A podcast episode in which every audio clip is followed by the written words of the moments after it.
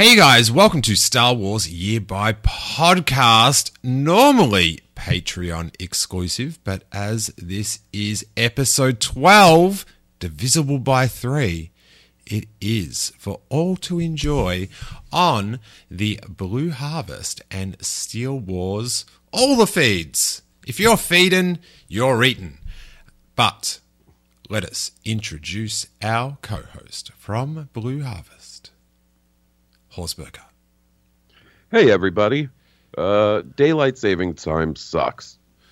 Oh, you've been hit hard by the daylight savings? I have. I normally stay up real late on Saturday night, so I know. yeah. I've got the So- text to prove it. So what normally would have been me going to bed at like four or four thirty in the morning turned out to me be me going to bed at six thirty in the morning without really even realizing. Well, even harder steel horse. You are going back one hour and 41 years to 1979. Um, and this is, as I mentioned, a uh, a all access episode. And the story thus far is that Horsberger and I have the Star Wars Year by Year Visual History Updated and Expanded Edition book. And each episode, we uh, cover an amount of time and go through the interesting news items of the year and then go on many tangents all around the Star Wars galaxy. And it's super fun. And today we are up to the halfway point, July of 1979. In the, uh, we are under a year to the release of Star Wars Episode 5 The Empire Strikes Back. Which spoiler alert turns out to be pretty good. Pretty, pretty good. Hey, um, before we get going, Hawes, I know you listen to it. Just a bit of sizzle for other things going on the uh, the Steel Wars Patreon, and, and we don't want to we don't want to give away anything. Um, but that Robbo report, uh, buddy. So, you know, we got some hints through like Instagram or not Instagram, Twitter uh, chats that maybe some shenanigans had gone down when Robbo went to visit Galaxy's Edge. So when it popped up on my feed, it came up um, Friday evening. I was I was home. I had just finished work and publishing the newest episode of Blue Harvest, and I was like, well, I, I, I got to start this. So I started listening to it and then finished it on Saturday. These are normally things I save for the work week. You know what I mean? But I had to listen to this one, and it was well worth it. It's my favorite Robbo report so far. Robbo heads off with his family to uh, Disney Hollywood Studios in beautiful Florida, um, and attempts to go to Galaxy's Edge, and adventures ensue. It is um, It could be turned into a National Lampoon's Vacation movie with just some slight modifications. I was thinking, um, was it Jingle All the Way? Is it which was the one with Jake Lloyd and Yeah, that's it. yeah, Jingle All the Way Part Two. Oh, nice. Robbo will have to work out a little bit though to uh, to play the role of Arnold Schwarzenegger father. But uh, yeah, if you um, if you're a new Patreon or uh, maybe you don't normally check out the Robbo report, you, you have to. This is it's an epic. It's um it's it's it's like listening to a movie. And I gotta say, people have been like just an unusual amount of feedback for this. uh, you guys might have to do uh, like a, a follow up episode just to address the feedback. We might Um, actually. Uh, I gotta say, Robbo knows how to tell a damn story too. like I don't know if he sat down before because this seems kind of like the thing Robbo would do, where he was like, "I got a really good story. I have to like map it out. I got to do an outline and figure exactly how to tell this because he does an excellent job of it." And the noises you make during some of that story. like I was like I felt like I was sitting there listening to the story because it's the same thing I would be doing. hey, I make noises for the people, Hawes. We know. The uh, the theater of the mind. So uh, make sure you check that out. It is a two and a half hour adventure. It was I I like like when Jackie was already in bed and I got in and I'm like, oh my god, this story Robbo just told me. it's blinding. Tremendous I- stuff. I just like that.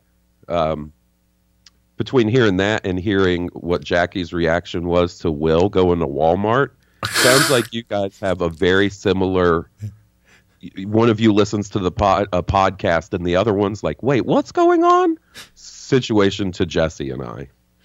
Yeah, well, on the on the latest Blue Harvest, Will goes to um, Walmart with he, he he's not having a good time, No, he is not. and the normally happy-go-lucky, placid Will Wheaton erupted with those Sith eyes. It was It's- confronting. 242 episodes in, we finally saw Will's dark side. I can't remember an episode before this where he got that angry. And yeah, so I had it just playing on the iPhone, no headphones, in the kitchen. And um, because, as you know, for me, Blue Harvest means cle- cleaning that kitchen. That's that's the theme music, and Will is just swearing up a storm. Jackie walks in and goes, "Oh, what's wrong with this dude?" And I'm like, oh, he went to Walmart. And she's like, oh, okay. Checks out. Perfect. And I'm like, oh, it's the guy that gave us tips on how to cook a Thanksgiving turkey. And she's like, oh, why are they mean to him? She was, um, so we're, so we're all putting out emotionally gripping content this week, Hawes. Yeah, and and you know what's funny? Both of us just had to sit back and listen. Yes, I was, um, that's, that's, yeah, that, that is often Robbo's mantra. Just get comfy, Steel. even if it's mid my sentence. but I did. It was funny that um, I, I record this. How this records? It records me on one track and you on a different track. So I've got two audio files, and then I put them together. Call Recorder, guys, for Skype. It's it's a really good little uh, podcasting tool. Set you back about twenty nine dollars, I think. Um, and when I put it in the um, the audition thing, and you can see the two sound waves on top of each other, my sound waves were remarkably not doing that much. I know this feeling so much. But let's hit um, 1979 when we uh, last left you in June. We had uh, Han Solo's Revenge get released. Uh, Jabba the Hutt is back in his green whiskered form in Marvel Comics, and uh, Moonraker was released. But um, if you haven't listened to that, again, if you're going to become a new patron, you, I feel like we really uh, things heated up in that episode once we got that uh, rocket firing Boba Fett and, and Blue Snaggletooth, the Cantina Adventure set. Uh, Monkey Yoda. We can't forget Monkey Yoda. Oh my stars, Monkey Yoda. Excellent stuff. Excellent stuff. Now, um, what do we got in July? Uh, this is uh, sometimes in the book they give us uh, some kind of somehow related uh, information about what's going on in the world. Sometimes it's just news, but I always think if it's related to space, it, it's Star Wars. Um, interestingly enough, Hawes, in our primary school, early years, first couple of years, I remember our teacher would have themed um, months. Oh no, it was the whole. What do they call those things? Not seasons. Semester? Semester. hey, this daylight savings is hitting us all. Yeah, it is.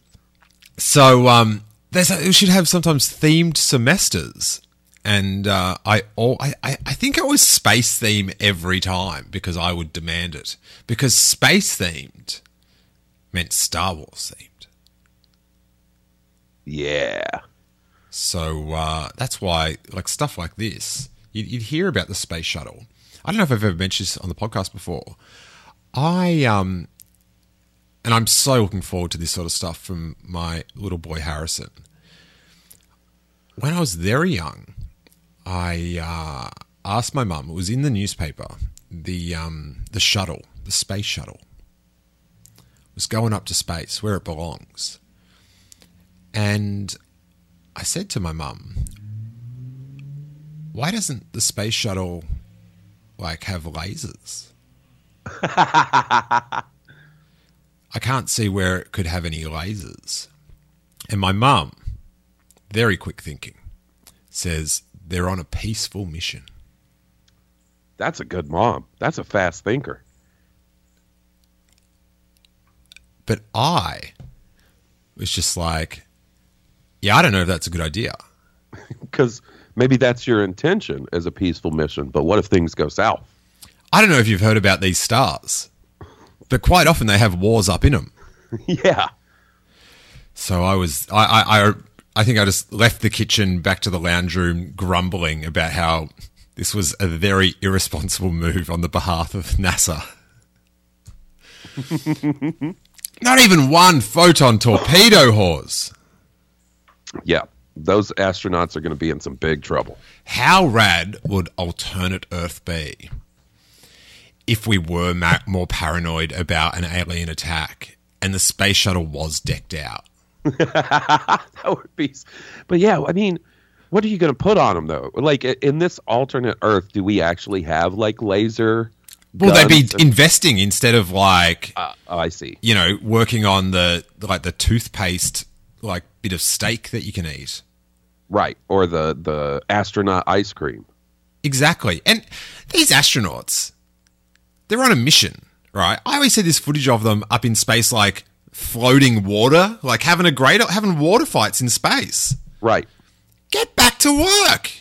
We need some lasers. Have you ever had astronaut food? No. Okay, so about an hour or an hour and a half from where I live now is a town called Huntsville, Alabama, right?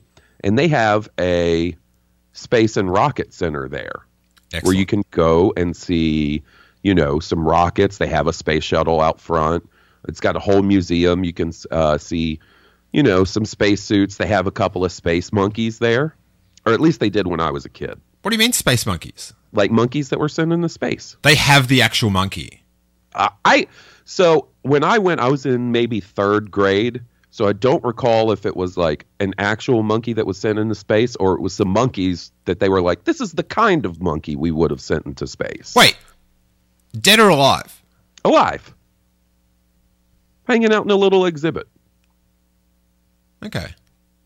Um, So they had like a stuffed monkey. no, no, and they had some like little interactive exhibits where you could like do a Oh. spacewalk. You're killing me, Hawes.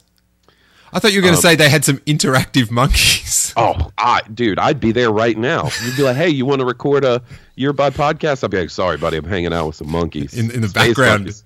No, in the, I know I'm busy today with a family thing, and in the background I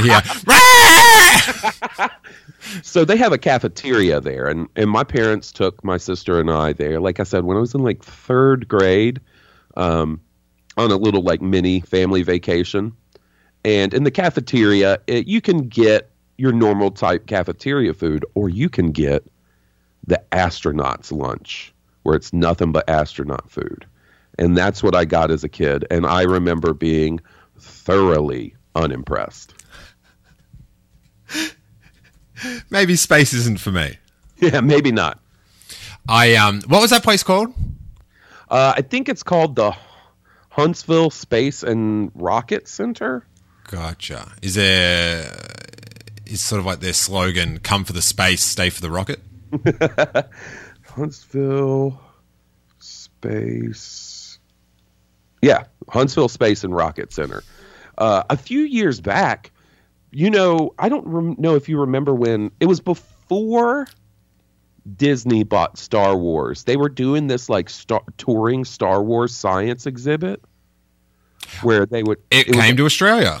Yeah, the science of Star Wars. It was in Huntsville for a little while, and I never got to go. But at one point, Jesse and I, this was very early on in our uh, in us uh, dating, looked at VIP tickets for opening night because Billy Dee Williams was going to be there, and you could go to dinner with Billy Dee Williams. That does not work out well normally. I don't believe it does, especially if they're they're uh, serving astronaut food. You don't even get to eat it. Yeah, And what happened? we didn't. We I just remember looking. We didn't go, Ah, but I remember one of the big that was the shortest Robbo report ever.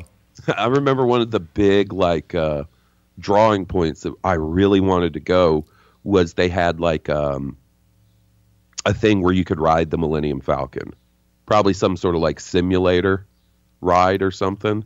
I never got to check it out, but I just remember being like, man, that would be cool to ride the Millennium Falcon. And now it's a much more obtainable goal. I just got to make my way to Galaxy's Edge sometime. You'll get there, buddy. But let's get to July with Skylab's return. July 11th, Skylab re enters Earth's atmosphere after six years in orbit. NASA has intended to use a space shuttle to boost Skylab into a high orbit. Skylab plunges to Earth, scattering debris across the southern Indian Ocean and Western Australia. Which I would have been far too young to experience the the thrill and excitement of the return of Skylab. Mm. But I do know is if this happened in the mid 80s and I heard this news report, even though it's the other side of my country, I would have been thrilled for about three days that space debris was hitting Australia. Uh, that's what I was wondering. Like, do you think people went out and tried to like salvage space debris, Rey style? Yes, definitely. There's uh, several Western Australian families that just have a chunk of Space Lab or Skylab sitting on their mantle. Like, that's when space came to Earth. Yeah, well, right now there's a problem in Australia with people going out trying to get toilet paper for some reason. Buddy, I know. So uh, I think the the race would have been on for a bit of debris as well. Man, that started to hit down here where, um, so, you know, I, I work out in the public a few days a week, right? And I'm a little paranoid about getting the coronavirus. So I, I thought to myself, you know what I'll do? I'll just hop online. I'll get some hand sanitizer and some wipes, you know, to like wipe down keyboards at these places I go to work. Mhm. Sold out. Every Walmart online, Target online, Amazon online. Nobody has them. No, it's back to Obviously. it's back to cleaning them with your tongue. yep, yep. It is the most efficient. It's the body's wet wipe, is what I like to say. Um, and then so Jesse went out to do some shopping the other day, and I was like, "Hey, it's probably nothing to be too worried about, but I hear like there's a run on toilet paper, so if you see some, maybe grab us a little extra. Like, don't go crazy, just get us an extra pack. You know, we don't want to be without it, right?" And she calls me 20 minutes later, and she's like, "It looks like the end of the world in here." There is no toilet paper to be sa- seen, hand sanitizer, soap, everything's gone. People are fighting and arguing. Like, it's madness. And it hasn't even hit Alabama yet. Well, if things get really dire, we have gone through the first 80 pages of the Star Wars year by year book.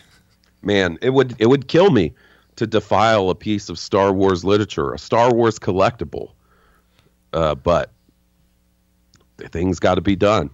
Maybe I'll go get my old Glove of Darth Vader books and go through those first. You're gonna you're gonna clean yourself up with the glove of Darth Vader. Yeah, yeah. okay. hey, um, in August, Hawes, Star Wars returned. Do you want to run us through that one? Second re release for Star Wars, August 15th. Star Wars is re released for the second time and includes a live action trailer for The Empire Strikes Back. Narrated by Harrison Ford, the trailer includes a brief glimpse of C3PO ripping a warning sign from a door. This is part of a sequence involving caged wampas that is ultimately cut from the film. Now, I somehow never knew this. Like, I've watched this trailer before. Maybe I knew it and I've forgotten it. Right? that it was narrated by Harrison Ford. Now, that part I did not remember, even just now reading it. Because my memory of it is of just a very enthusiastic man doing voiceover. and that's Harrison. That's not normally words you equate with Harrison Ford. It is not. Man, yes. Oh, jeez. Stand back. Enthusiasm. He um he's way ahead of the curve when it comes to Larry David. You know what I'm saying? I would. Uh, I bet you if you you uh, got some footage of a real sick, like a prototype airplane, and showed it to Harrison Ford, like you were the first one to show him, he'd probably be like, hmm, uh, "That's pretty cool." Yeah, I don't know. Where am I going to get that from though? That's, I don't know. Now, um, Hawes, what I've done in advance because this narration we, we sort of we need it in the podcast. I, I've queued it up on YouTube, and I've shared my screen with you. I'm not sure if that's. Can you? I, s- I can see it. Okay, so I will play this now, um, and we, we can sort of maybe we can do a live reaction. Okay. But uh, I, I, I just feel like we need to hear the enthusiasm, the rare enthusiasm, caught in the wild of Harrison Ford.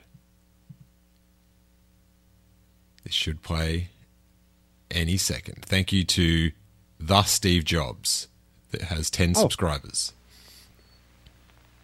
Luke Skywalker and Han Solo rescued the princess, destroyed the Death Star, but their story didn't end there. That's Harrison Ford.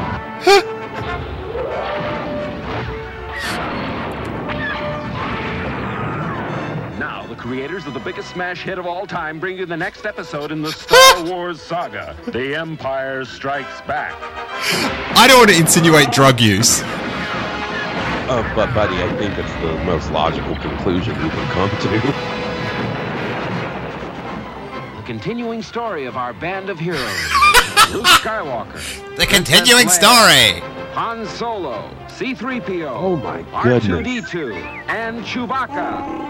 And introducing Lando Calrissian. Hell yeah. It's an epic of romance. Oh! Oh, dude, they went. They really slowed down that Luke and Leia kiss. Did you see that? villains. It's an alternate take. Yeah, it definitely is, and it's much like slower and like thought out. Like, woof.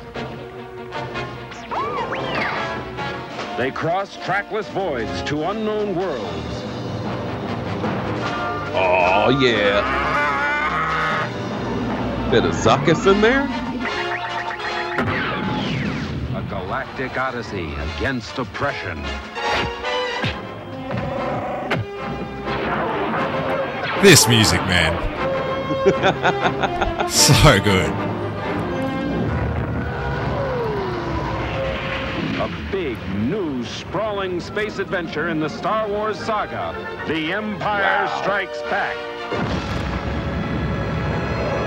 What is that? The is that the Death Star exploding Coming at to the your galaxy next summer. Coming to your galaxy next summer. Hawes, Yes, sir. could you imagine if video footage of this audio recording was available? It's not. I, I have to. I would have to see it. Just to s- see that come out of his mouth and what his eyes were doing at that time. uh, was was this a, an a time when he was thinking like, oh, maybe if the if this whole acting thing doesn't work out, I'll get into voice work.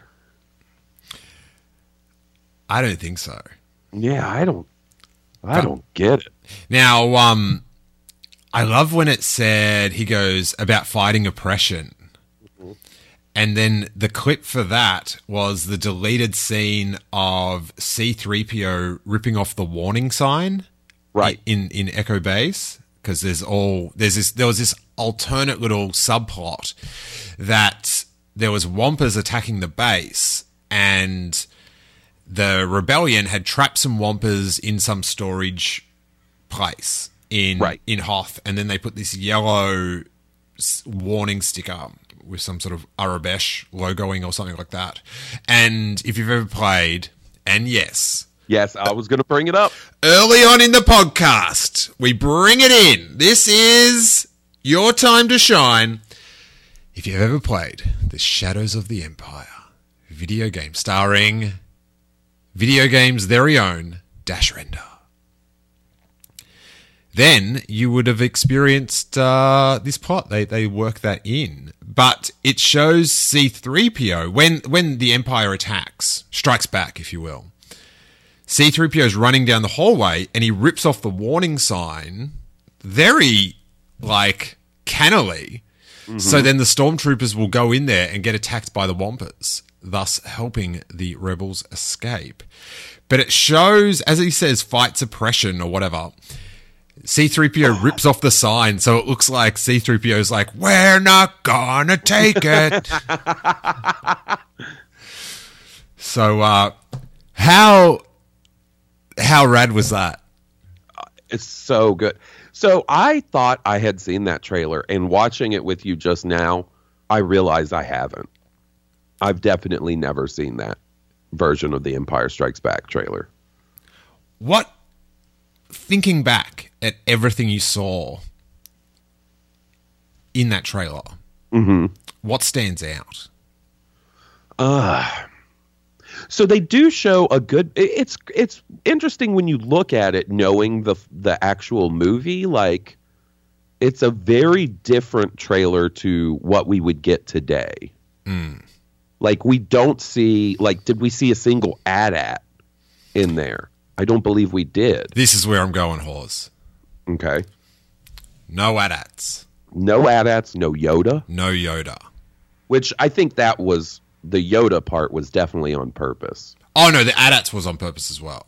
Yeah, Um I've watched it twice because I watched it the first time before I got on with you, and just then, I really want to see this film, The Empire Strikes Back. Hawes. This trailer too. is bloody working.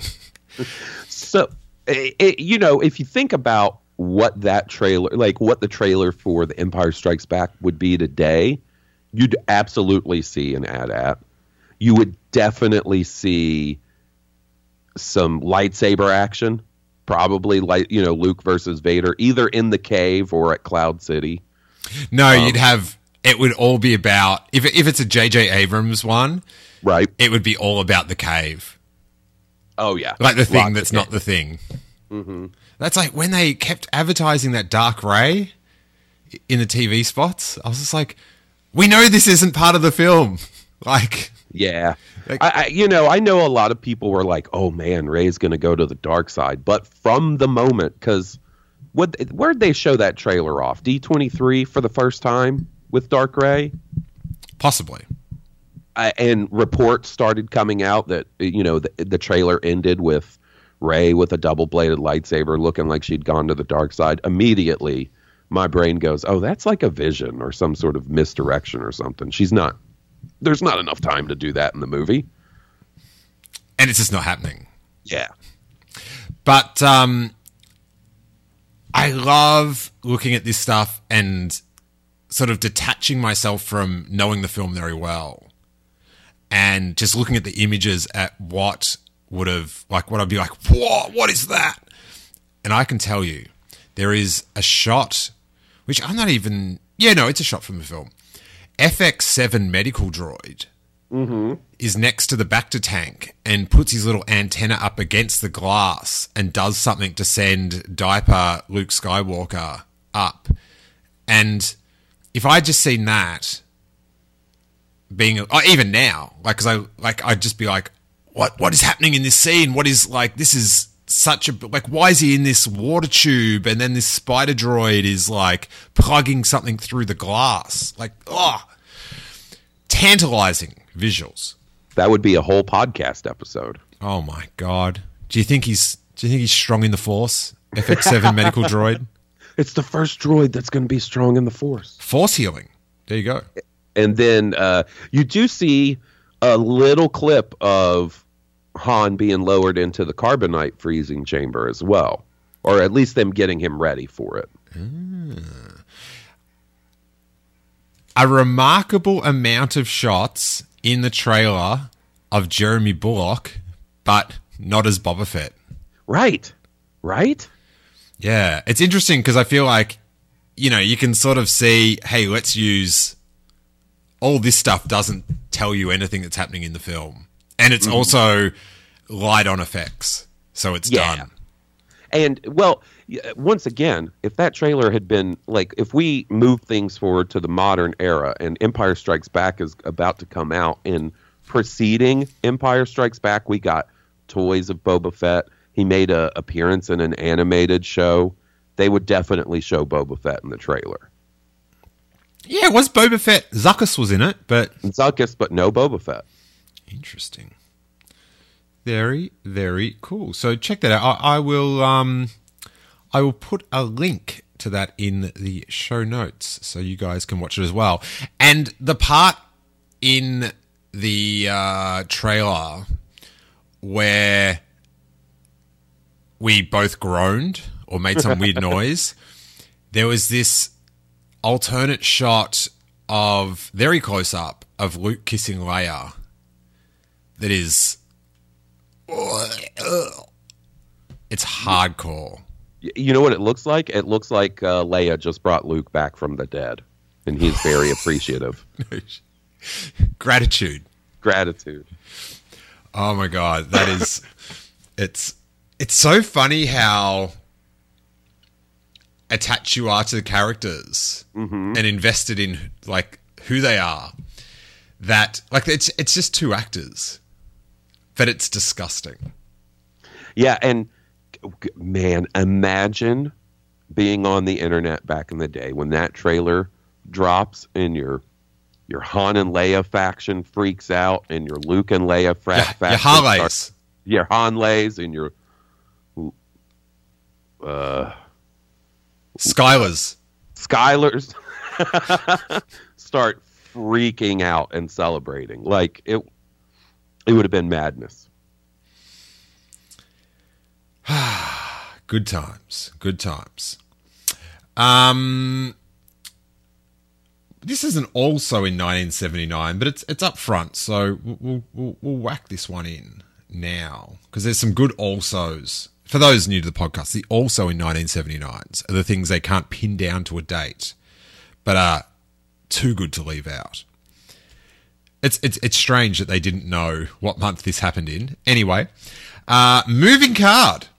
Ralph McQuarrie illustrates Lucasfilm's announcement of its move from several trailers across the street from Universal Studios lot to the Egg Company building, which has been renovated by George and Marsha Lucas.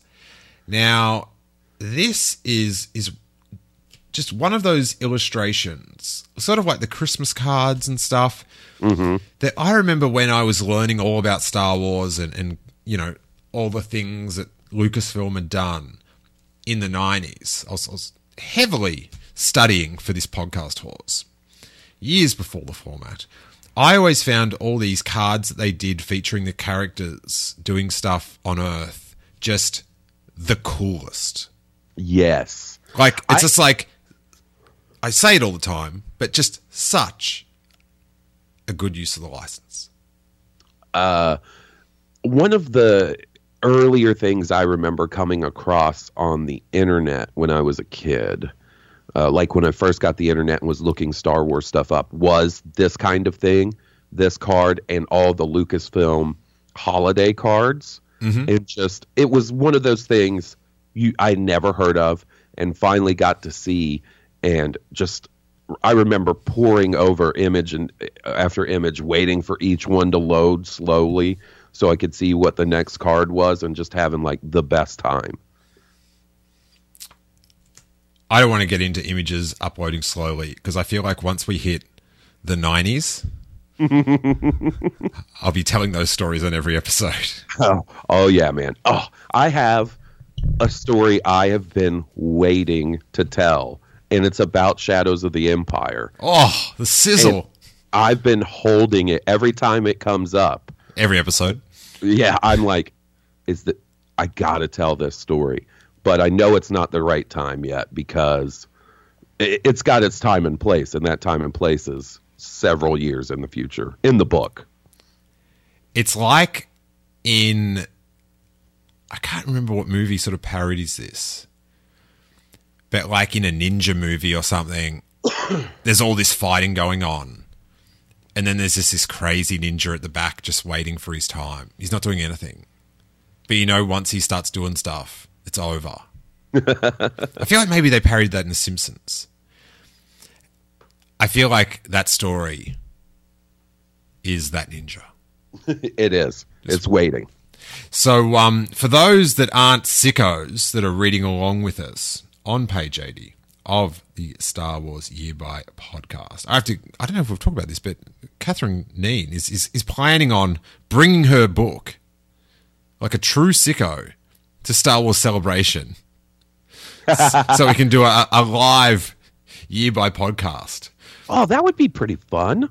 We should do that. We should get everyone to bring their book. You can't come unless you don't bring your book. Oh, that's a sort of a hassle. everyone has to bring a book across the world. You, well, maybe we can try and get a hold. Who is it? DK. Let's get a hold of DK and see if we can get some like loaner copies. So, hey, we've sort of been audio bootlegging your book. You think you could do us a real solid, expensive favor? Um, It's, it's, it's like ringing up like Disney and going, "Hey, I'm trying to make copies of uh, this The Last Jedi. Do you know where do you get those discs from?" Who's your 4K Blu-ray disc distributor? Figure we'll cut out the middleman here, right? Come on, help us out. Don't don't attack the fans. So um it's got you, you you're somewhere in uh California or in LA, in Hollywood. In the background you can see the Hollywood sign. I'm not sure if that's geographically correct. I'm not sure if they're going the right way. I feel like they've gone. So it's it's the land speeder and uh, C3PO's in it, and then there's a bunch of people. R2D2's in it. There's Jawas, and then the I think the Gonk droids in the back, and then behind that is a few banthas and sand people, and sand persons, and um, then you've got the sand crawler, and then I believe next to the sand crawler is is that Boba Fett on a motorcycle with Darth Vader in the sidecar? It's very small. Small. It's hard to. I think it is though. and uh, Luke and Obi Wan are on foot. They're walking, walking and talking, and um, yeah, they're sort of walking, and in the background you can see the Hollywood sign. And I feel like all this took place. Yeah, they're going to North Hollywood, so this is this is not canon. That's not how LA is laid out at all. if, if you're in North Hollywood, you cannot see the Hollywood sign. This should have been their Rose Day parade float a few years back. tight. Tight. Um. Oh, this is interesting. August 28th, Hawes. A wrap party is held on the Bog Planet set, even though filming is not yet finished. It was a great party, Irvin Kershner recalls. It was a great party! It was like Armistice Day. The war is over. We have triumphed. And then there's little uh, little tickets to get to the uh, bog planet of Dagobah. So that they obviously had that name under wraps or something. But Hawes, could you imagine being on the bog planet and just, just dipping in, crouching in, rolling in to um, Yoda's hut just to grab another beer? Oh my goodness. That would be so awesome. And you know by this time because it's kind of a legendary story that that set started to smell bad after a while cuz the water went stagnant. So like you're you're on one hand you're excited, you put in all this hard work to like the sequel to Star Wars, the biggest movie of all time. Excitement's in the air.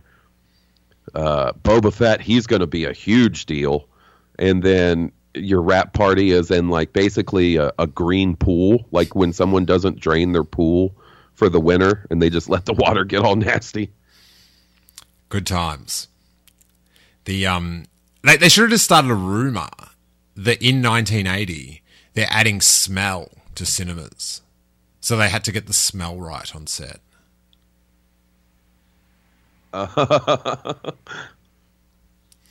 um. So yeah, good fun. Hit us with some September action. September 5th, Alec Guinness arrives on set and completes his shots within six hours. Having told the producers that wretched eye trouble might prevent him from working under bright lights, his participation in Empire has been uncertain. Guinness will receive one quarter of 1% of Empire's gross receipts. Damn. Gross receipts. Not Yeah. not profit. No, gross receipts, meaning the end of the day, what that movie made, take a quarter of a percent. That's what Alec Guinness got. All right, so let's just say that Harrison Ford had that deal for The Force Awakens. Oh my goodness. So wait there. So I- I'm just, oh man, oh man, I'm. That's okay. So let's. I, let's wait, wait. I'm, I'm trying to. I'm. I'm listen. I'm, I'm trying to put enough the right amount of O's in my calculator. All right. This is very tense. So it's a thousand million. So three more O's. Damn. Okay. So a oh quarter my percent. A quarter of one percent. So times 0.01 will get us 1%. Divided by 4.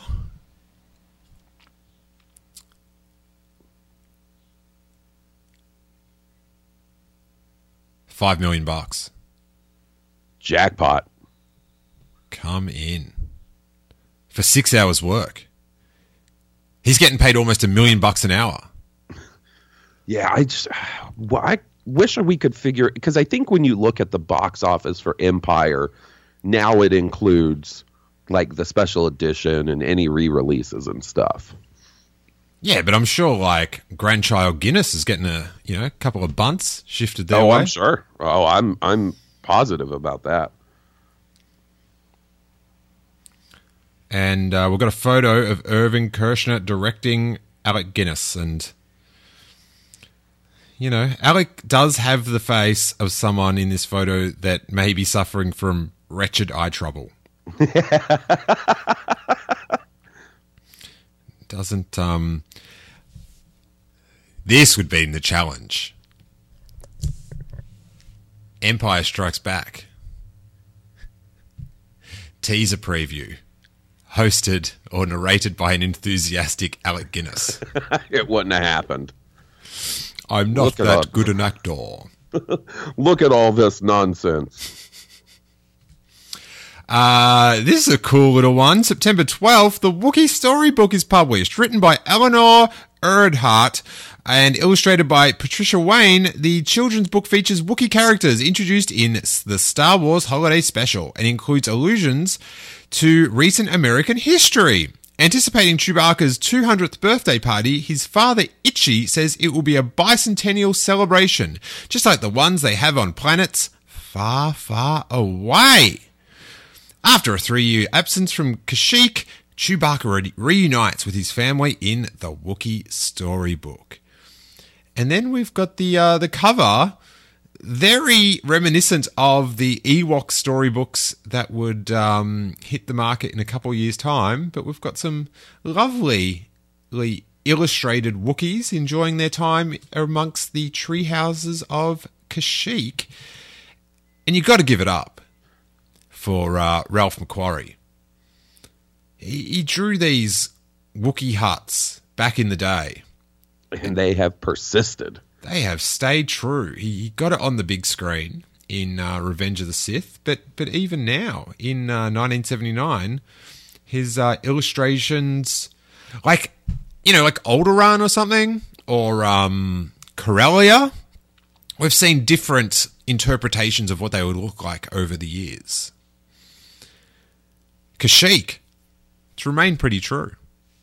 It sure has. Hmm. They really stuck with that until we finally got to see it in a movie in Revenge of the Sith. It's very similar. We just didn't know about the water. Yeah, yeah. They they changed that around a little bit. You can go there. It's in Indonesia. Oh, really? Hmm. That's cool. Yeah, someone uh, called in. Our buddy Dougie called into Blue Harvest this week and was talking about how I guess they filmed some of the crate stuff at the Salt Flats in Utah. Uh, yeah, I, I, I did hear that, and I was and like, I was "Ooh, like, oh. yeah, got to get out there." I um, I am shocked by the amount of people, huge Star Wars fans in LA, that haven't been out to the filming locations. Uh, it sounds unimaginable to me. I um when I was a kid, I wanted to go to Tunisia so bad. Like that was the spot I wanted to go to. As soon as I found out that some of the the huts and stuff were still out there, like the Lars homestead and even some of the sets from uh, Phantom Menace were up. Mm-hmm. And my dad, when I was in high school, got suckered into a timeshare with not with so like you know how most timeshares are like a single place you can go to this one place? Yeah. This is with a resort company which meant you could go to any of their resorts once a year. Um, sounds like a good deal. It i mean my parents put uh got a lot of use out of it and we went on some really cool family vacations. But one of their resorts was in tunisia. And i constantly bugged my dad like we got to do Tunisia. We got to do Tunisia. And, and he'd be like, man, the flights are super expensive. I don't think we can do it.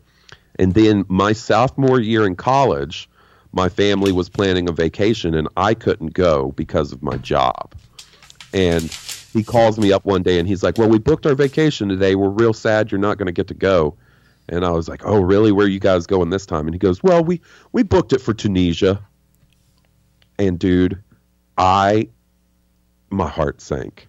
And I, I couldn't even respond. And he goes, Oh, I'm just kidding. We're going to Costa Rica. Oh, my God. oh, he knew. And now, I, I mean, I don't know what it's like currently, but for a while there at least, not the most advisable place to travel to. No, no.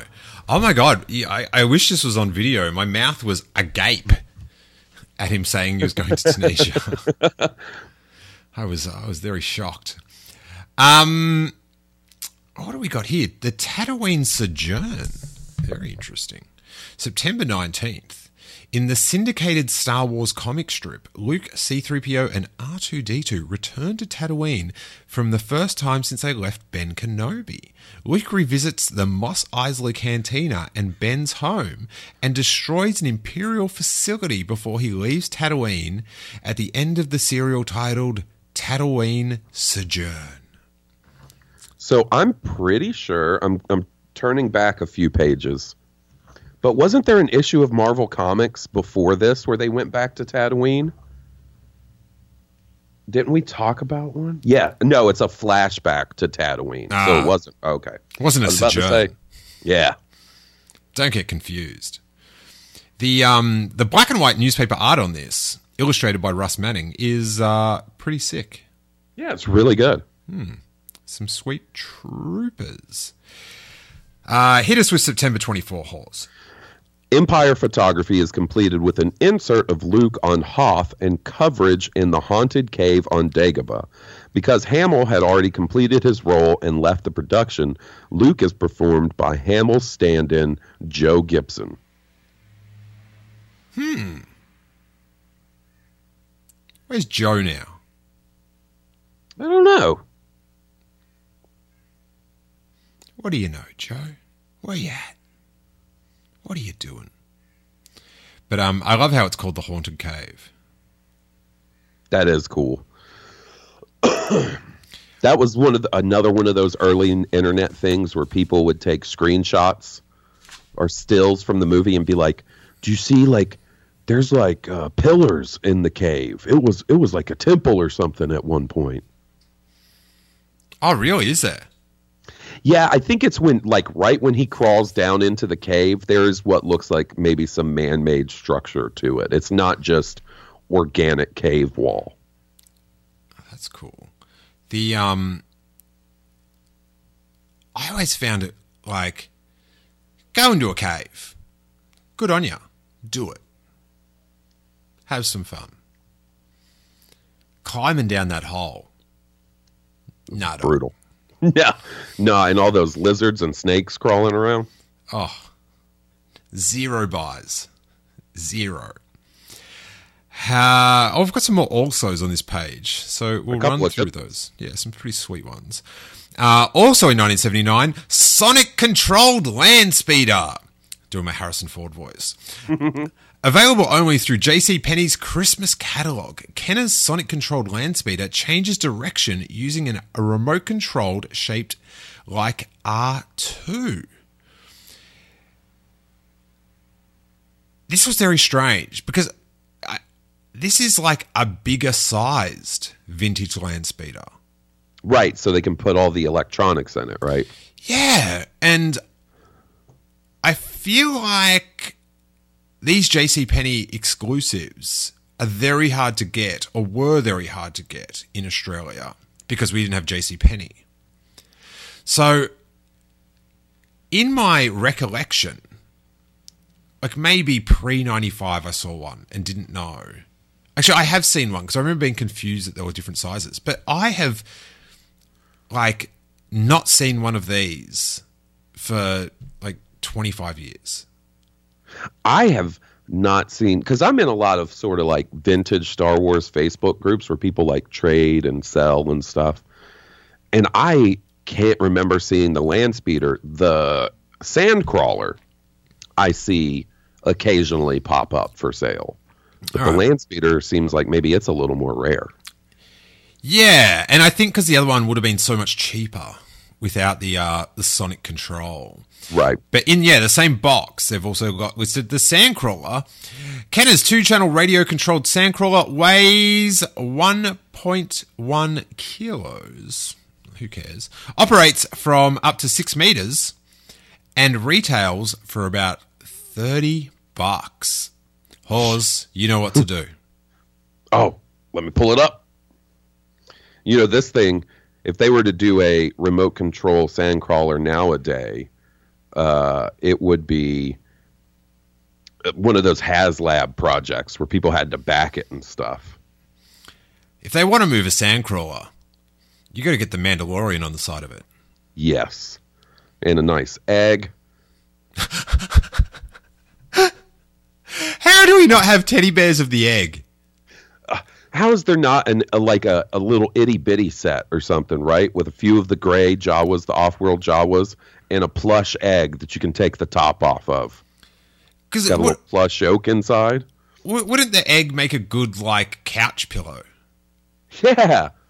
with the little tentacles hanging off and stuff? That egg thing is disgusting, by the way. It is. It grosses me out.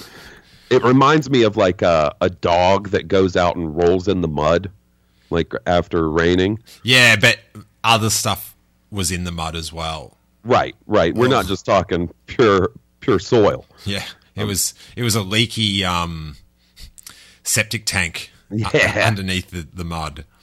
Oh, A hundred and six dollars and sixty cents. it's not bad. No, no, it- that would be way more expensive today for a almost three pound uh, radio controlled sandcrawler? I have to say the I'm a huge fan of the box photos of um, the toy in fantasy situations with other toys. Mm-hmm. Huge fan of it, and I, I get it makes me sad when they don't do it. Like, like you know, during like the prequel years and stuff, it was all like art. Right. But I think you, you got to show this toy. And and this box, they've they've done an exceptional job with the sandcrawler. It's open up. There's uh three Jawas. One of them's walking down the stairs. C3PO's up there with uh, the Gonk droid, and then doing some droid deals. Oh, that might be. Is that C3PO? Is that that's Yeah. the De- that's the Death Star droid up there? Is it? Because I thought it was two C3PO. No, I think it's the Death Star droid. Because if you look at the the silver Yeah. on him compared to the the C3PO, it's quite sort of different. And then um, in some bargaining, you got Luke Skywalker in Tatooine garb, and he's discussing R5D4 with two other Jawas, while C3PO and R2D2 stand nearby. It is excellent. I got um so the, obviously the package of what I'm about to talk about is is meant to mirror this, but I got the vintage collection Luke Skywalker X-wing in the mail today. I've had it pre-ordered since Force Friday uh, back last year, and it finally shipped. I, there was some kind of delay or something with it, and the the box art, the photo on the box art with the X-wing and Luke in his X-wing gear and R2 and stuff made me so happy. I loved seeing that because it's a, you know it's a photo of the actual toy. Yeah, and I love seeing like the newer toys in those situations as well. It's mm-hmm. it's very cool, very cool. And oh, I tell you what's worse. Uh, yeah, probably worse than um. I'll ask you. Than seeing the um, like art, is when they have it clear and you can see the actual toy. I don't like that. Unless you're doing that to showcase a figure, you know what I mean, like a, a a tiny little window to show like, hey, this vehicle comes with this figure. I don't like that. I always found it more enticing to buy when, say, you've got that window, like, so it's a box. Mm-hmm. Um, I'm trying to think of what vehicles, like when they brought out those special edition toys. You had a box and it came with a bonus figure, and the figure was in a window so you could see that. Right, that's what I mean. Yeah, but you can't see the actual toy, and you're like, oh, I can see the figure. I'd, Yeah. I'd like to see the rest. Here's here's fifty bucks. I'm going to take this with me now.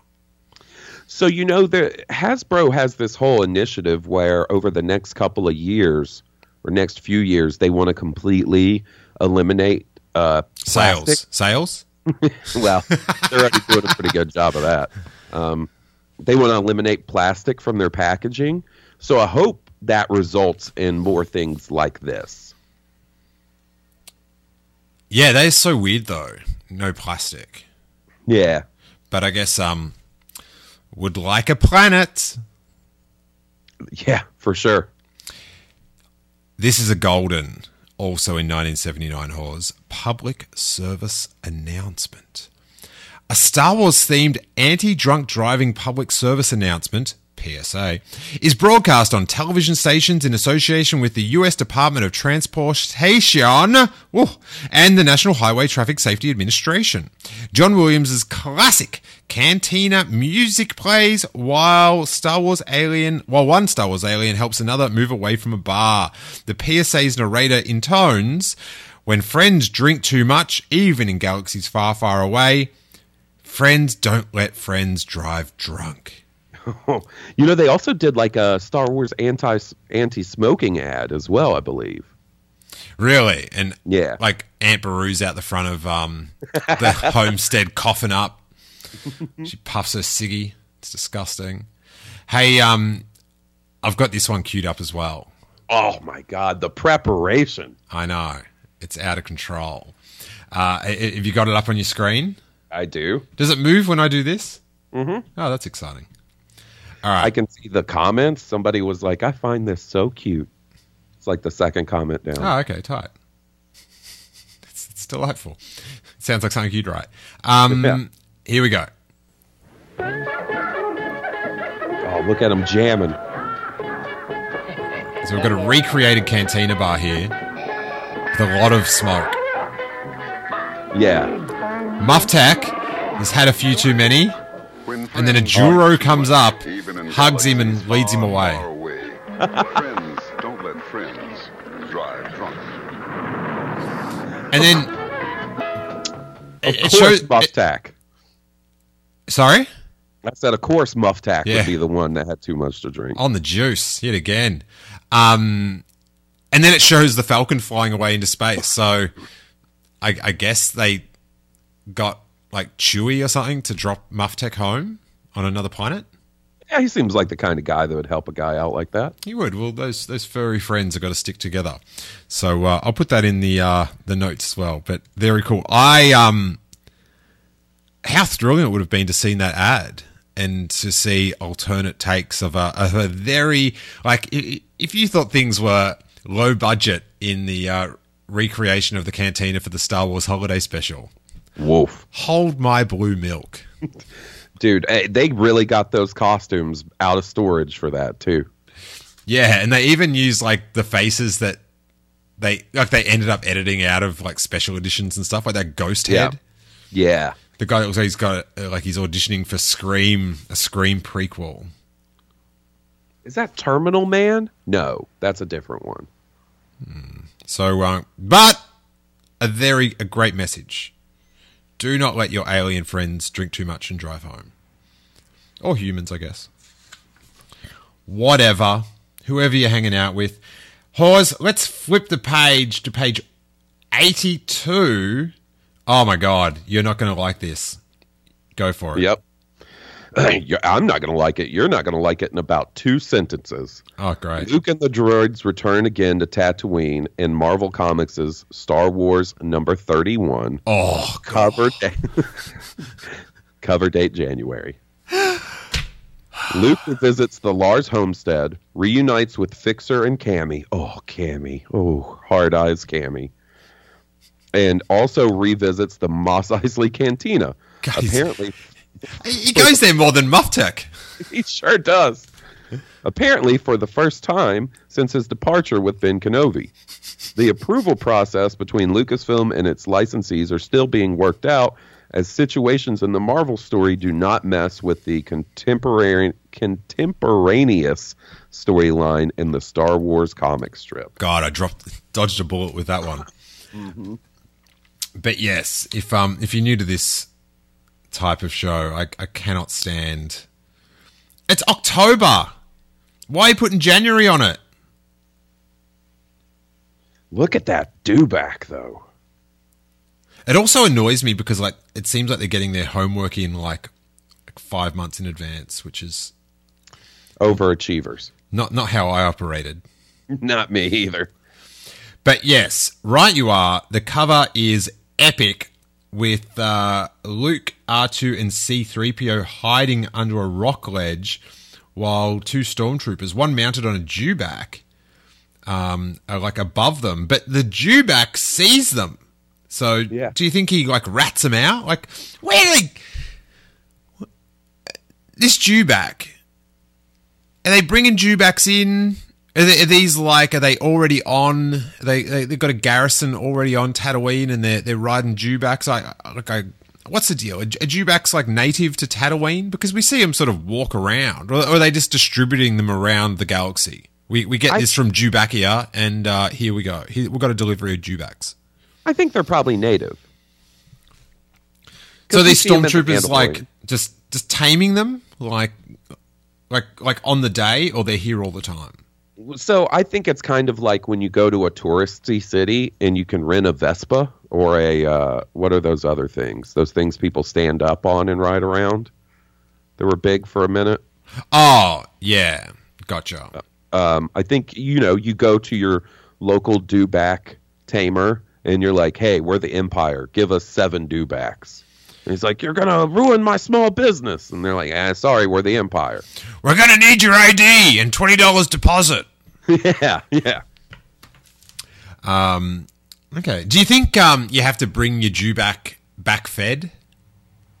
Yes, and a little known fact Tatooine is the only planet that they can charge as much for dewback feed as they want, long as it's marked somewhere very smallly on a little LCD screen. Excellent. Excellent reference. um, this is cool. Pictured in Star Wars 31, the Imperial troop transport is based on the Kenner toy of the same name that is also released in 1979. And then it's got a picture of the troop transport with the bubble, the, the speech bubble in some sort of um, mechanical blurb or something. Oh, it means it's coming over the radio, I guess. Right. This is Tag Command Unit 3. Any success yet? And um, that Imperial troop transport, which Kenner sort of made as some sort of alternate. Um, you know, they just need to get some toys out there. So they invented this thing that may have been in Star Wars. And of course, now is in Star Wars. Um, th- sometimes I I get a little bit cynical about this recycling of stuff, um, and and and sort of it being focused on too much, like like like Mac- old rejected McQuarrie art and stuff. But seeing this Imperial troop transport, which was brought out in 1979, just rock up side of screen in the Mandalorian, I was thrilled. Yeah. Have you seen people? So you know they have um, one coming out, right? Yes, yes. And the packaging for it is Mandalorian themed. Mm-hmm. Uh, it's in the vintage collection, so it looks like the old school toys with an actual picture of the vehicle and things like that.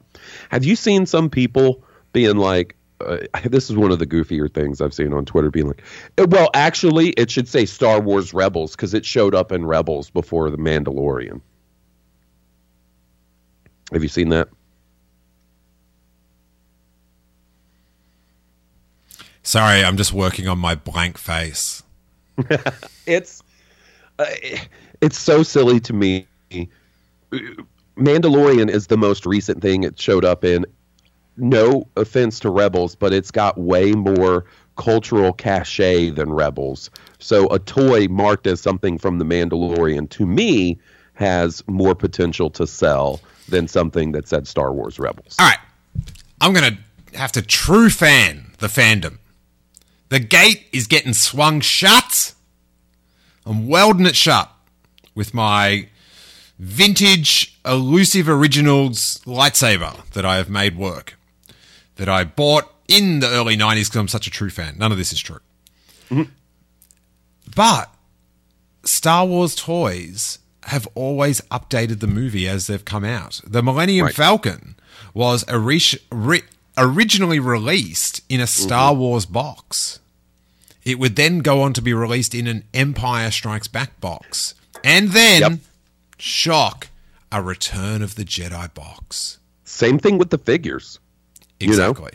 you have people that collect, you know, let, let's say that focus on Boba Fett figures. They want a Boba Fett on a Star Wars card back, on a, a Empire card back, on a Return of the Jedi card back, on a Tri logo card back. Like this is Star Wars history. Like this is what they've always done.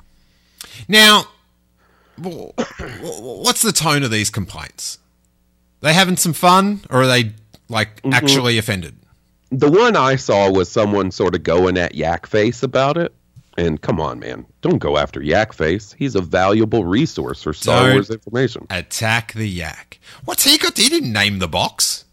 Yeah, well, it was more like why does it, it- why does it say the Mandalorian? It, it showed up the, for the first time in Rebels, but they've already done a Rebels version. It wasn't in the vintage collection, but they put one out during Rebels' original run, if I'm not mistaken. Why doesn't it say Star Wars Marvel issue 31? That's that's the real complaint. Very silly. I um I'm always fascinated with complaints that aren't they don't hold up. Right. Like their complaint is one plus one is three, sort of thing. Mm-hmm. I, I, I, there's an example coming up that um, I will bring up with much trepidation, but I feel like I have to. um, the transporter's booklet illustrates the Imperial assault on the Jawa Sandcrawler. That is so cool. Do you see that up in the top corner? Yep. So there's this little um Also in 1979. Oh yeah, yeah, yeah. it's the troop transport. Sorry, sorry, sorry, sorry, sorry. Um, so yeah, the, the also in seventy nine box next to this one is for the Imperial troop transporter being released, and it's got the uh, you know the classic box that we all love with the uh, fantasy situation taking place. Um, what, what, what what's your take with um on these box covers, Hawes? Do you like um this one's just got a hand, the hand of God coming down, playing with um, pressing a button on it, making a noise, and just looking over to the land speeder and the sandcrawler, both things, just a hand of God holding the remote. But some of these toy boxes have the kid. Like if you look over at this Millennium mm-hmm. Falcon box coming up, I always like just the hand because when I saw the kid's face, feelings of envy. See, I, you know, back in the day, I probably would have had a very similar reaction and feeling, but now I kind of like the ones that have the kids on it because you get to see that sick, like late 70s, early 80s fashion and haircuts. Like it dates it so well. It like puts a stamp on it as a place and time so well that I actually kind of enjoy it. Agreed, but I still kind of hate him. You sit there and wonder, like, did that did that little bastard get to take that home after the shooting day? This is what I want to know about this kid. And we're, jumping forward to this Millennium Falcon box. Th- th- this is how it will be redeemed for me. Is how many times this kid, who's now an adult, has mentioned it in the past year. Oh, I, if it was me, Steele, you would hate me.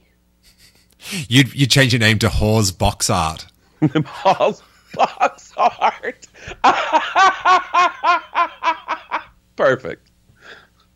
It would just be the uh, cover image for my podcast. I'm just going to rest for the next 15 minutes, read out some articles. Okay. Star Wars Annual number one. oh my god, that was uh, I'm very happy with myself. But um, so it's got this thing for the Imperial troop transport. Kenner releases the Imperial troop transport, which is modelled on the vehicle, appears in the Rebel base sequence in Star Wars. Oh, hardly. Uh, the toy includes an illustrated booklet that shows stormtroopers using the transporter as they search for the droids on Tatooine during the events of Star Wars.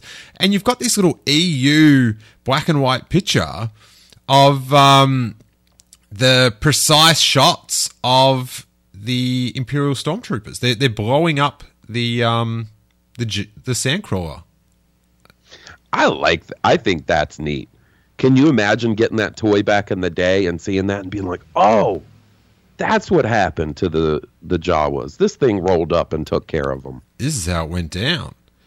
They um the first time I ever saw this featured, like this circumstance, was there was that they brought out that Star Wars manga Yes.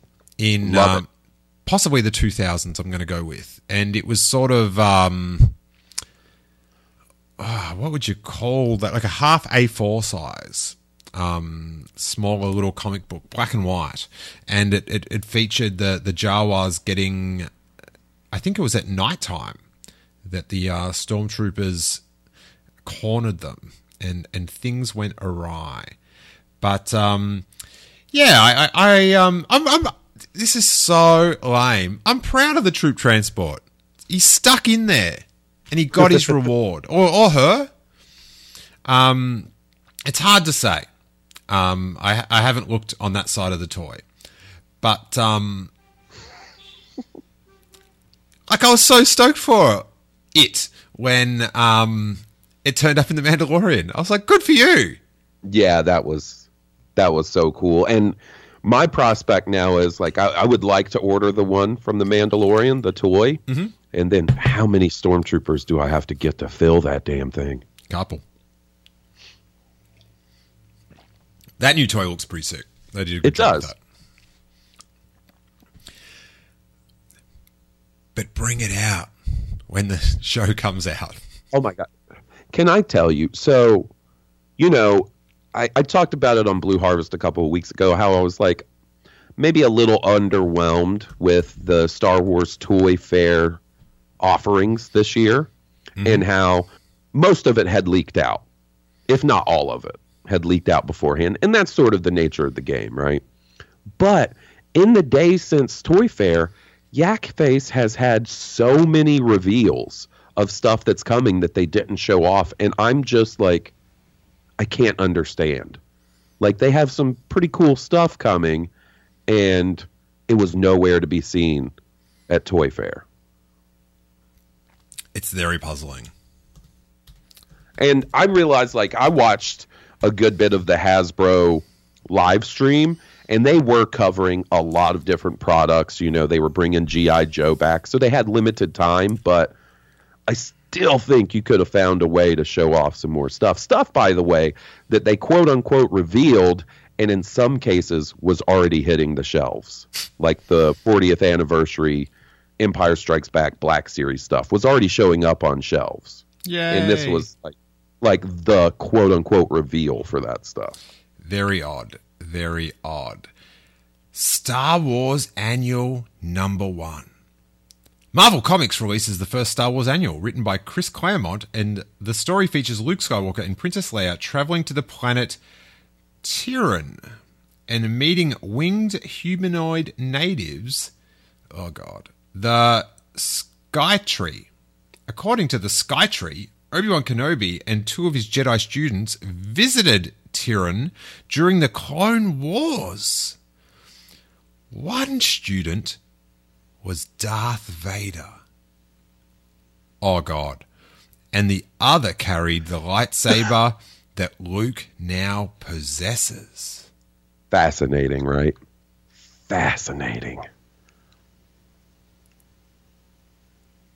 It's the guys from the latest episode of Clone Wars. Like the show. Is it? Not really. Ah, But aren't they like they fly around, right? Am I mistaken in that? yeah, they No. fly. Yeah, they fly. yeah, Yeah, yeah, yeah. Because they they called them on the beacon. Mm-hmm. Um, I'm confused because I let it play onto the next, like onto a random episode or something, and so I've seen. I, I I started watching this one with R2D2 and C3PO stuck on a planet or something. So I'm I'm confused about what aliens were in what. Is that the one with um, Colonel Meebur Gascon? I don't think so. I didn't see him. I was like in and out of the room, so but I was very confused. Anyway, let's leave that. My confusion about Disney Plus.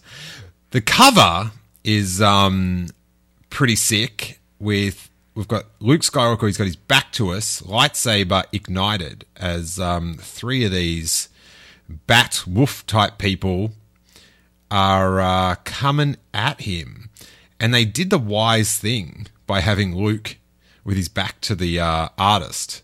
Yeah. In that, hard to mess up a face when it's just hair.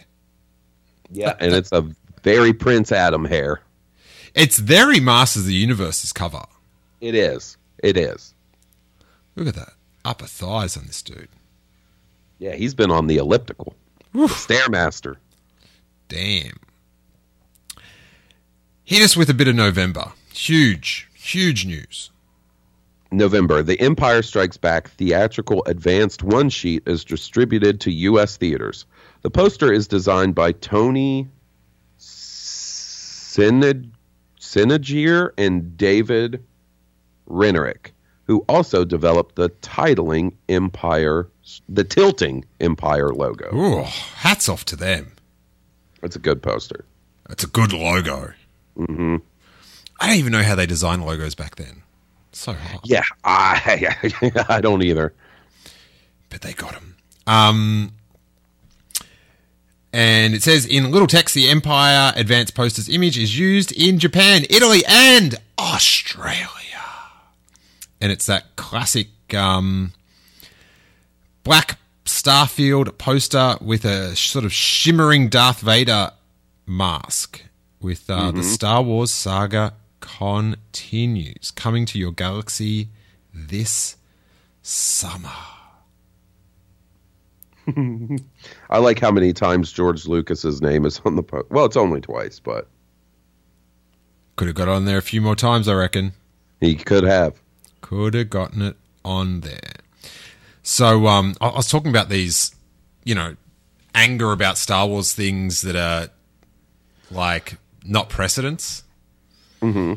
And um, when that um, the Last Jedi teaser poster came out, and it had Kylo Ren, Ren Rey, and Luke Skywalker, someone got bafflingly upset with me for liking it because it was racist. Because the three main heroes, like when have the three main heroes not been on the poster? They were left off because they're not white. And I explained it's a teaser poster. That's not like the, the the the precedent that you're citing isn't there. I really love that poster too. And in fact, on the teaser posters, the three main heroes have never been on it. Yeah, I think you're right, buddy. Oh no, no, no, don't think. No. Yeah, I'm sitting here trying. So, So I've got Star Wars, right? right, Star Wars. Um that was just uh the logo. Mm-hmm. But even on the second poster, it was just Luke and Leia. Uh huh. Darth Vader. Empire, Darth Vader's head. Return of the Jedi, George Lucas's hands. Holding the lightsaber, right? Phantom Menace, young Anakin with the shadow of Darth Vader behind him Attack of the Clones.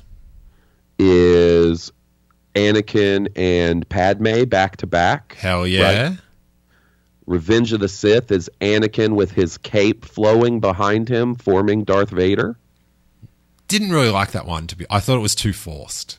It was too forced, and it doesn't look nat like it's not a natural. I, I can see what they're going for. They were going for something kind of like the Phantom Menace poster, but it just didn't work out. It looks a little too like deviant arty or something. Yes. Yes. uh, Force Awakens teaser poster was the. Would you say that would be the Drew Struzan poster that they gave out at Comic Con? Yes. Okay, that is a weird sort of like mishmash of different imagery that doesn't really line up with the movie. Like, get a little Han, get some Rey, Finn with the lightsaber. Having a little bit of a hard time remembering that one clearly. It was an odd one. I'm not sure. Was there another one? Well, for all three, Oh, they had those logos. Yeah. Yeah. That was the one that was in the cinemas. yeah, Yeah. Okay. Um, and then the Last Jedi is that poster, and then uh, the Rise of Skywalker was I think it might have just been the logo. I don't know that they did one before they started doing the actual. They did so many posters oh, did they what? for Rise of Skywalker, and then the Rogue One teaser poster was just the That- Death Star over Scarif, right? Doesn't have any characters. But then there was that one where they were running on the beach. Yeah, my favorite, and this might be considered a teaser poster, is the one that's like the Rebel helmet laying in the sta- sand. Oh, I think that was like an IMAX poster or something. Oh, okay. Hmm. Yeah, it gets harder to figure out in the modern era because they do so many different versions for the different. Oh no, the teaser poster for Rise of Skywalker was the one with the fucking uh, Palpatine hot toy in the background, with Rey and Kylo fighting Oh, on the edge of the um. the cliff, Yes. or the Death Star ruins. Yeah, Okay, I was getting confused because is that scene also in the main poster as well? There were so many posters, That- and, and, and and and they were very good. Yeah, they did some good posters for Rise of Skywalker. Hell yeah. Um, what about John Williams begins composing in uh, November? The 108 minute musical score for Empire. Oh, John Williams begins composing the 108 minute score for Empire. Darth Vader's more significant role inspires William to write a grand imperial march for the villain's theme. Woo! The score is recorded with the London Sympathy Sympathy Symphony Orchestra in England over the course of two weeks. So old Johnny W getting his little magic wand out and just waving it around so he looks important yet again. but meanwhile writing one of the jammiest jams of Star Wars jams. Peanut butter and jam. Mm. Very good. Um, what else you got on the uh, towards the end of seventy nine? Hawes, what's striking your fancy?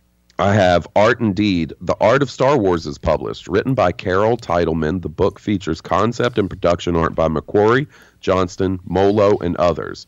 It also features the complete script of the film, a, modif- a modified version of Lucas's fourth draft that incorporates revisions to the screenplay during production.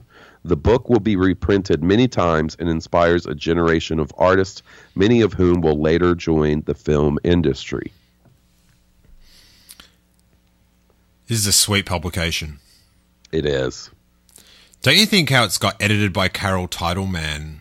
That's just like a placeholder name, and they're, wa- they're waiting to get the author's real name. Maybe. Titelman. Um, these art of books are sick, and I remember being a little kid and like, hey, this thing's got the whole movie in it. Do they know this is out? Like it just seemed like a bootleg of the movie, sort of. dude i i just briefly looked at something that i have to read okay this is another also this is crazy u.s lieutenant colonel jim channon writes a confidential paper for top pentagon pentagon brass called evolutionary tactics a field manual for the first earth battalion Throughout its hand illustrated pages are unorthodox field tactics designed to transform a soldier into a spiritually guided warrior monk. The manual resonates well enough in post Vietnam military command to warrant further explor- exploration into paranormal abilities, including something identified as Project Jedi.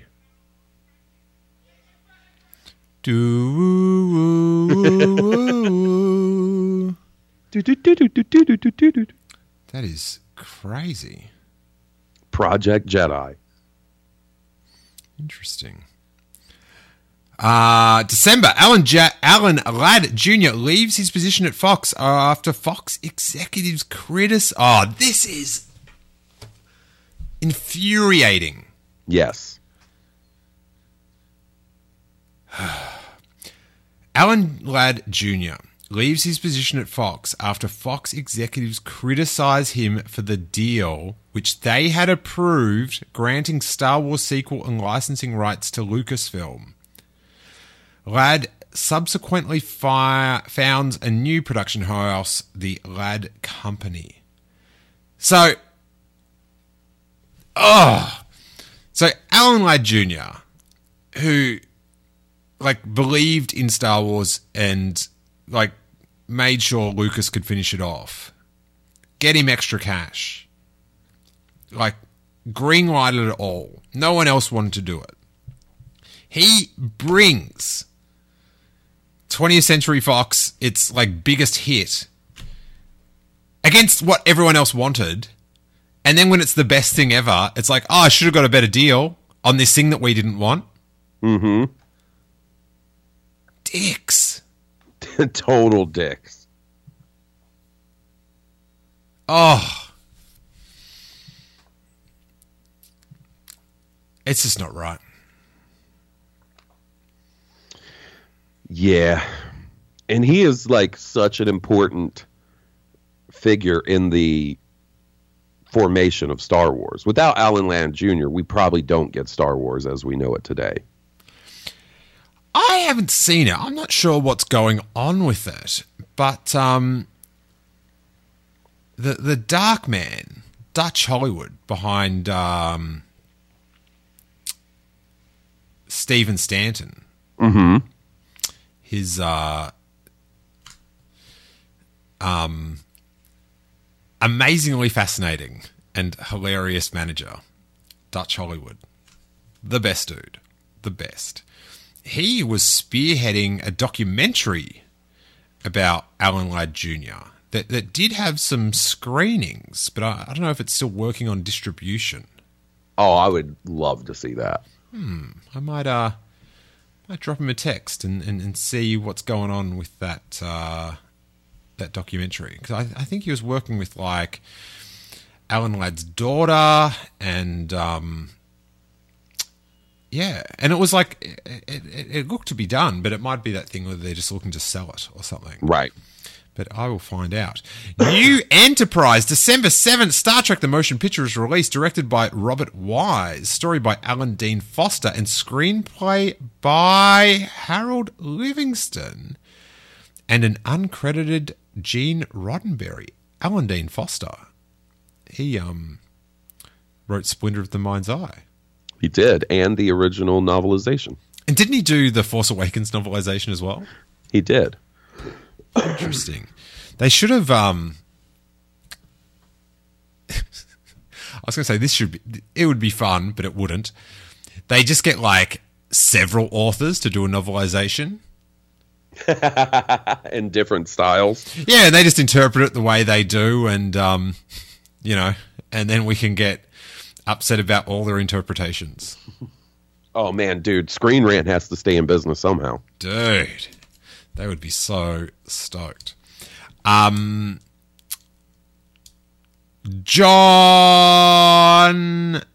Okay, it reunites the cast of Star Trek TV series, foretells the fate of a Voyager space probe. John Dykstra is the special photographic effects supervisor at his own effects company, Apogee. So, how did you say that? Uh, with Apogee? Apogee, okay, which had created effects for Battlestar Galactica as well. Of course, he uh, had a big falling out with George Lucas after he went and worked on Battlestar. Um, I don't really remember much from this Star Trek motion picture. I remember it being boring. The first one being very boring. That's about the only recollection I have of it. Yeah, I remember it. I, and I think when you're like, you know, when you're trying to milk Star Wars out of something else, Uh huh. and, it, and the juice just ain't there. Yep. You can't juice a banana Hawes. How do you get banana juice then? There's no such thing as banana juice. They're not. So when I go and get like a a juice at the store that's like orange and banana or pineapple and banana, you mean to tell me that's just some chemical that tastes like bananas? I don't know. Do they have banana flavored juice? Like you can get a smoothie Right, which is just whirled up banana. smashed. We're gonna find this out. Banana juice, Amazon. Banana juice concentrate. Um, I don't know how. that, Where's this juice coming from? I don't know. I'm a little dubious now. Ingredients water, banana puree concentrate, so whirled up banana, natural flavor, citric acid, and sugar. So to me, it sounds like banana juice is just someone whirling up some banana and mixing it with a bunch of water and sugar. You're watering it down. Yeah. I want some straight uncut banana. I never considered this. Banana juice. It's a myth. It's like Luke Skywalker. Banana juice? I thought it was a myth. That line, Oh, that's what did it for me. it made me tear up the first time I saw The Force Awakens. Well, because I got to see her say that. Right, in At- that special event. Yeah. So I went into it just like like Rey. So like when they showed Rey like climbing when you first see her, mm-hmm. I'm like, she's already like, that's my character. Right, right. And then, oh, the X Wing helmet bit where she's eating dinner and puts her little X Wing helmet on. Oh, my goodness. And then she got to actually do it, which is Yeah. um, a pretty cool thing. Do you think? Do you think she should have got into a, um, a suit? Yeah, I I, I always because like leading into the Rise of Skywalker, one of the things I wanted, like one of those little like silly things, was to see Rey fly an X-wing, which I got, but it would have been cool if she had donned the whole flight suit gear and everything along with it. Who would have known it would have been Casual Fridays? Right. December 21st, The Black Hole, a Walt Disney production, is released. Directed by Gary Nelson, Disney's first PG rated movie features the longest computer graphics sequence thus far and many matte paintings by Harrison Ellenshaw. A Star Wars veteran, Ellenshaw would join Empire's production immediately after completing his work on The Black Hole. Now, this poster that they've featured is seems to be like one of those British. They might call them quad posters, but it's like a it's like the different ratio. So it's like TV shaped, Right. um, like a poster on its side. And how it's got the black hole with that swishy thing over the computer graphics, and then the little like the credits on the side. It looks like a Super Nintendo cartridge box. It does, or like uh maybe a vinyl. Yeah, well, the art is very um. This is going to be some sweet, some sweet guitar licks, dude. Yeah, I'd buy that album. You would um. It does look like an album that someone's older brother would have in their room that smells funny. Yeah, you be man. Why does it smell like a skunk in Dave's room? It's always listen to that Black Hole album. Oh man, I remember when I put that together, where that smell was coming from. it's like, oh, that's what he was doing up there. He's having a good time. Wow. Um, now the Black Hole Hawes is on Disney Plus. Yeah, and I still haven't seen it. Um, I've got to. I've just got to wait till I can really sit down and enjoy it because I have Yeah. got some some pretty sweet memories. I believe this is the movie where an IG88 type droid. We must have talked about this before, Hawes. Is walking along a gantry in a ship, and our heroes are underneath seeing the footsteps. And, Oh, and it always sort of, you know, when you're a little kid, it's sort of infused with my memory of IG88. right. Um, but I do remember it being super dope. So I feel like I've just got to sit down one night and really, really enjoy it. We should do that. Yeah, we'll check it out sometime. Hmm. I've never seen it ever, so I'll be interested to check it out. Alrighty, Hawes. Ooh, this is a big also. We are going to wrap it up for this episode with our alsos in 1979. I will start with the. I, will take the lesser item. We're, we're talking about product releases. Plus, plush Jawa. Manufactured by Regal, this plush Jawa is sold only in Canada. Squeeze his left hand, and he squeaks. That's a good. That's a good product. That is just a dope use of the license. So it is sort of like a. It looks like a larger sized. Um, yeah, I'm I'm going to give it eight to ten inches, itty bitty style, um, plush Jawa. Um, it's so sick, and it is heartbreaking that you know we don't. Like, I'd love to see like just prototypes of like we did the first twelve characters to see what they came up with. I always loved like the plush interpretations of um of of the characters, sort of because in that concept screen to collectible Hawes, they had some Japanese sort of you know squished down Japanified Uh-huh. uh, Cheap. To- toys, and I was just like, oh, I, I just want them. And, and You that- know what I, I always wanted that never got made was the Star Tots. Yeah, that's yes, yes, yes. I um have you ever got one of those Star Tots? So Star Tots were sort of um you know, sort of like Beanie Baby Star Wars plushies that uh, Oh no, no, no, they they were the plastic ones, yeah? Yeah, they were more like uh, your play school. Like Duplo sort of thing. Yeah, yeah. And yeah, and they had the little X-wing and the little like um land speeder they would sit in. Mm-hmm. and the uh, the collectors of Star Wars um, that run the Star Wars Celebration collectors track. Um, you know, Gus Lopez and co.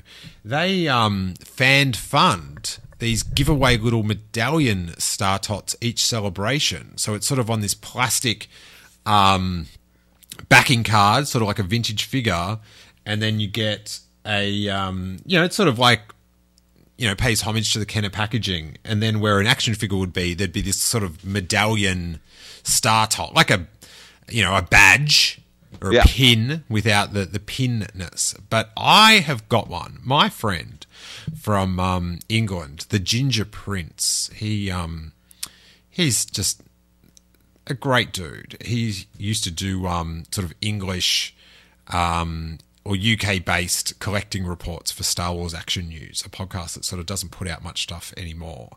But um, I sort of just became friends with him because I was a fan of that podcast, and I like. He was like a dude that, like, when I met him at Celebration, I think in London, I was like fanning out.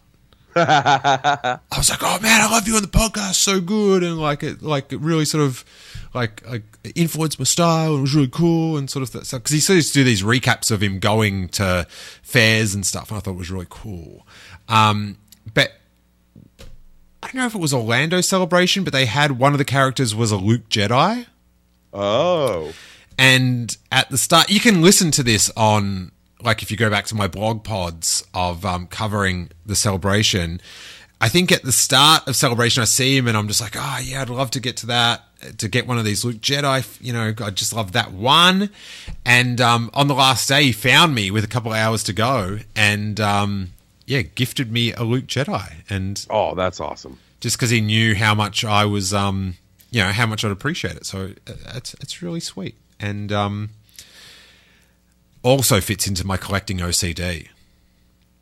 Just get one, Perfect. the one that's special to me. Oh, this OCD weighs me down. Hawes, take us out with our final listing of 1979, our final listing of the 70s. And how appropriate is it that it is perhaps the greatest action figure vehicle ever created, the Millennium Falcon toy? Kenner releases its highly anticipated Millennium Falcon spaceship, which is designed to accommodate Star Wars 9.5 centimeter, three and one quarter action figures. Two key empl- Kenner employees who work on the toy are Jack Farah, who does the product development, and Mark Boudreau, who figures out the Falcon's scale. Chooses the play features and handcrafts a rough model for Kenner management. The 23 inch long uh, Falcon features battle alert sounds, an opening cockpit, folding entrance ramp, swiveling radar dish, laser gun with swiveling seat, game table, secret floor panel to cover a smuggling compartment, and a remote force ball for lightsaber practice. Good luck keeping re- that. Yeah, it is released in 1979 for $24.77, which roughly translates in today's dollars to $88.02. Just a masterpiece. I, I think it's the greatest vehicle ever created. Staggering. And I've been fortunate enough to interview Mark Boudreau I know. at um, Comic Con, and you couldn't ask for a better guy to design the Millennium Falcon. Not because he did an amazing job, which he did, but his enthusiasm and his Yeah. passion for his Millennium. He's he in as it you know stands. He's he's designed every Millennium Falcon for Hasbro or Kenner, Yep. which is pretty sick. But um, just like talk about a product standing the test of time. Like it's still dope. Yes. And you know, they they brought out that that big Millennium Falcon. That is my That is my holy grail. Nice. And it is amazing. It is. But as far as playability, like a little kid probably couldn't lift it up and fly it around. No, no, it is it is a display piece, you know? You set it up and you display it. You're not carrying it around the house making spaceship noises and stuff. Maybe the first day you get it in, but past that, the the original Falcon and the Power of the Force 2 Falcon from like 95 are the perfect scale to play with. And it's out of scale. The cockpit's way too big. Mhm. But I'm just looking at it and I'm just like, I wouldn't want you any other way. Uh, it's so great. Sometimes it shows up on book covers for some reason. I know. I love it. love it. Um, did you have this as a youth, Hawes Burkhardt? I did not. Uh, my first Millennium Falcon was the Power of the Force 2 Falcon. I never had one as a child. I didn't even think I saw one. Like I would have sold the box Right. And just stared at it in the toy store. I used to love. Is that what all kids do did? Like we would go to the um, the bigger city, the capital city, if you were, Frankston. Um, and they had department stores. And my mum used to, I used to just tell her the route I was going on. so I'd start, I'm at the car park, now. I'll go to Toy World. And then I'll go to Toy Mart or something. And then I'll go to um, Fletcher Jones. I'll go to David Jones. Then I'll end up, I'll meet you at Myer. In, oh, actually, there was another toy shop in Frankston. I can't know what that was called, but that was where I first ever saw Star Wars like any existence of Star Wars. It was in that shop. So I'd go there. And then I think I'd meet mum in the Myer department store toy section. And I'd have like a 90 minutes to make this path. And I wasn't allowed to go into any other places. Do you know what I mean? Mm-hmm. I do remember being kind of disgusted with adults. because I had to make the best use of my 90 minutes. So, in between toy shops or toy departments, my mode of transport was sprinting. and I remember like, oh, why? Why are all these adults just walking? Are they in no hurry? like they're wasting time. I didn't get it. But um, is that what kids do? like? Because I would just go into the shop and I would just pick up each toy and just study the front, the back, Yes. look at what weapon it came with. Um, I was I think I'm past the. Um, I can't be uh, get in trouble for this anymore. But if I was feeling sly, I would open up the boxed toys and look for catalogs. Nice. nice. I may have accidentally taken a catalog home. You know, you just were you're checking it out, and then oh, you just happen to, yeah, you know, you were in such a hurry to get to the next store, you just walked out with it. It happens. But sometimes, I don't know how. I guess they just got sent them promotionally. I remember in Myer, they would sometimes have the catalogs that you could grab. Oh, And they there were these little catalogs. I've actually got. Is this a reproduction? Oh no, this is an original one. I've got one on my desk for some reason. Um, it's Empire Strikes Back, and I guess it's like a postcard sized booklet. uh huh. and um, on the cover we've got Luke and Yoda in um, the cave, and Yoda is giving Luke a really weird look. Like he's he looks so real. I've got to turn the camera on just so you can see this Hawes. Wait, Okay.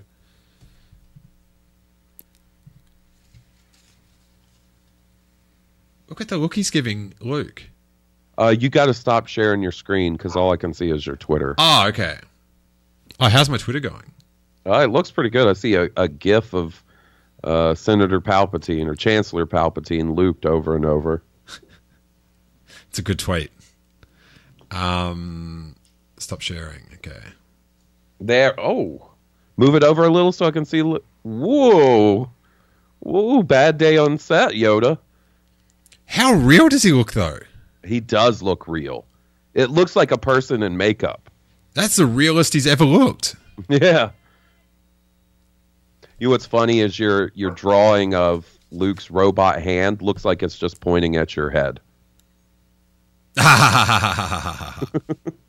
so, Hawes, not only does this catalog feature maybe the greatest photo of Yoda ever, he looks so. He's just like. The look on his face is like, I'm sick of you. Shut up. But, um, so you open it up, and like, how could I resist? Do you know what I mean? Right. This, this little booklet. Because I was big on just staring at product photos of toys. Like I could just stare at them all day and just dream of what I do. Do you know what I'm saying? Oh yeah. So you open it up and you've got um, the Empire Strikes Back product line up, the first 41 figures in a bizarre order. But the new figures that they're entering, you've got um, ATST driver, no, A- AT-AT driver, Great figure. 2 1B medical droid, Great figure. Han Solo Bespin, Rebel Commander, Hoth Rebel Commander, mustached, uh, Imperial Commander or something, Imperial Commander, yes, uh, Princess Leia Bespin, one of the best costumes ever, Great figure. Lobot, one of the best sleeves ever, Dengar, one of the best headscarves ever, Ugnaught, one of the best smocks ever. and then the introduction of the Jedi Master Yoda with easily the best orange or brown snake ever. Uh, and that tiny little robe with his little belt and his little cane. Oh, so good. I loved him when I was little because he came with all that stuff. He just seemed Yeah. like I remember when kids would have a Yoda in the play. It was just like, oh my god, he does so much. He's got oh, And it's all so tiny because the figure's so tiny. that's a that's a legendary figure. That is one of the best. Absolutely. Oh, so good. Um, then opening it up, you've got oh, this is very cool. You've got what looks like Hawes, a prototype AT-AT. Check that out. That's definitely not the final version. It's smoother. Oh, look at the mini rig. See the mini rig down in the corner? Yeah, buddy. I had that. I had Yeah, that. that's what I had. I was all over the mini rigs. But yeah, you've got the prototype AT-AT, and you've got some Dagobah Hut. So, so no wonder this was a hot ticket, finding its way into my pocket. Dude, I hope that's the one you actually lifted out of the store. No, it was not. It belongs in a museum. Yes, yes. Um, oh, and it's got like oh, we'll talk about all this later on when it comes out. But the Star Destroyer playset, which is just a, a space office, pretty much. Alrighty, Hawes, that is the end of uh, the seventies and this podcast. What a uh, a delightful time, buddy. Tell uh, the good people. Um, so this is on both our uh, sort of normal iTunes feeds, and normally, what are we up to? Episode twelve. Yep. So there is 11 other episodes of um, equal length and fun of us going through all this that is available for uh, just three bucks for the month on either of our uh, Patreons. Tell everyone about yours, buddy. Uh, you can find me uh, on blue at Blue Harvest Pod on Twitter. That's where I do most of my social media stuff. And uh, every Saturday on Blue Harvest with my buddy Will. He is normally very even keeled and friendly. And uh, yeah, we got a Patreon where we do all kinds of bonus shows, not just this one. We got a whole bunch of different ones. Now, I'm here with my pitch with my little boy Harrison. Okay. You know, I don't, I don't want to say who needs the money more, but um, Beautiful. Harry, do you want to? Can you say something? Say mama. This is the most behaved he's ever been in his life. Is when I actually want him to say something. Are you a cutie? Have you got any words? Nah. But uh, yeah, you can check out the uh, Steel Wars Patreon at patreon.com forward slash Steel Wars. I'm now getting tackled. I now have don't have headphones on. Um, and uh, it's patreon.com forward slash Steel Wars. You can listen to the uh, aforementioned Robbo Report, the uh, the legendary tale, and um, but but double dip. Be like Maria, who uh, goes for both patrons and gets to enjoy both our um, our weekly bonus contents. Am I right, Hawes, or am I Yeah. really right? You're really right. Alrighty, buddy. Well, thank you guys so much. I've got to go be a parent, and uh, may that force be with you. See ya, everybody.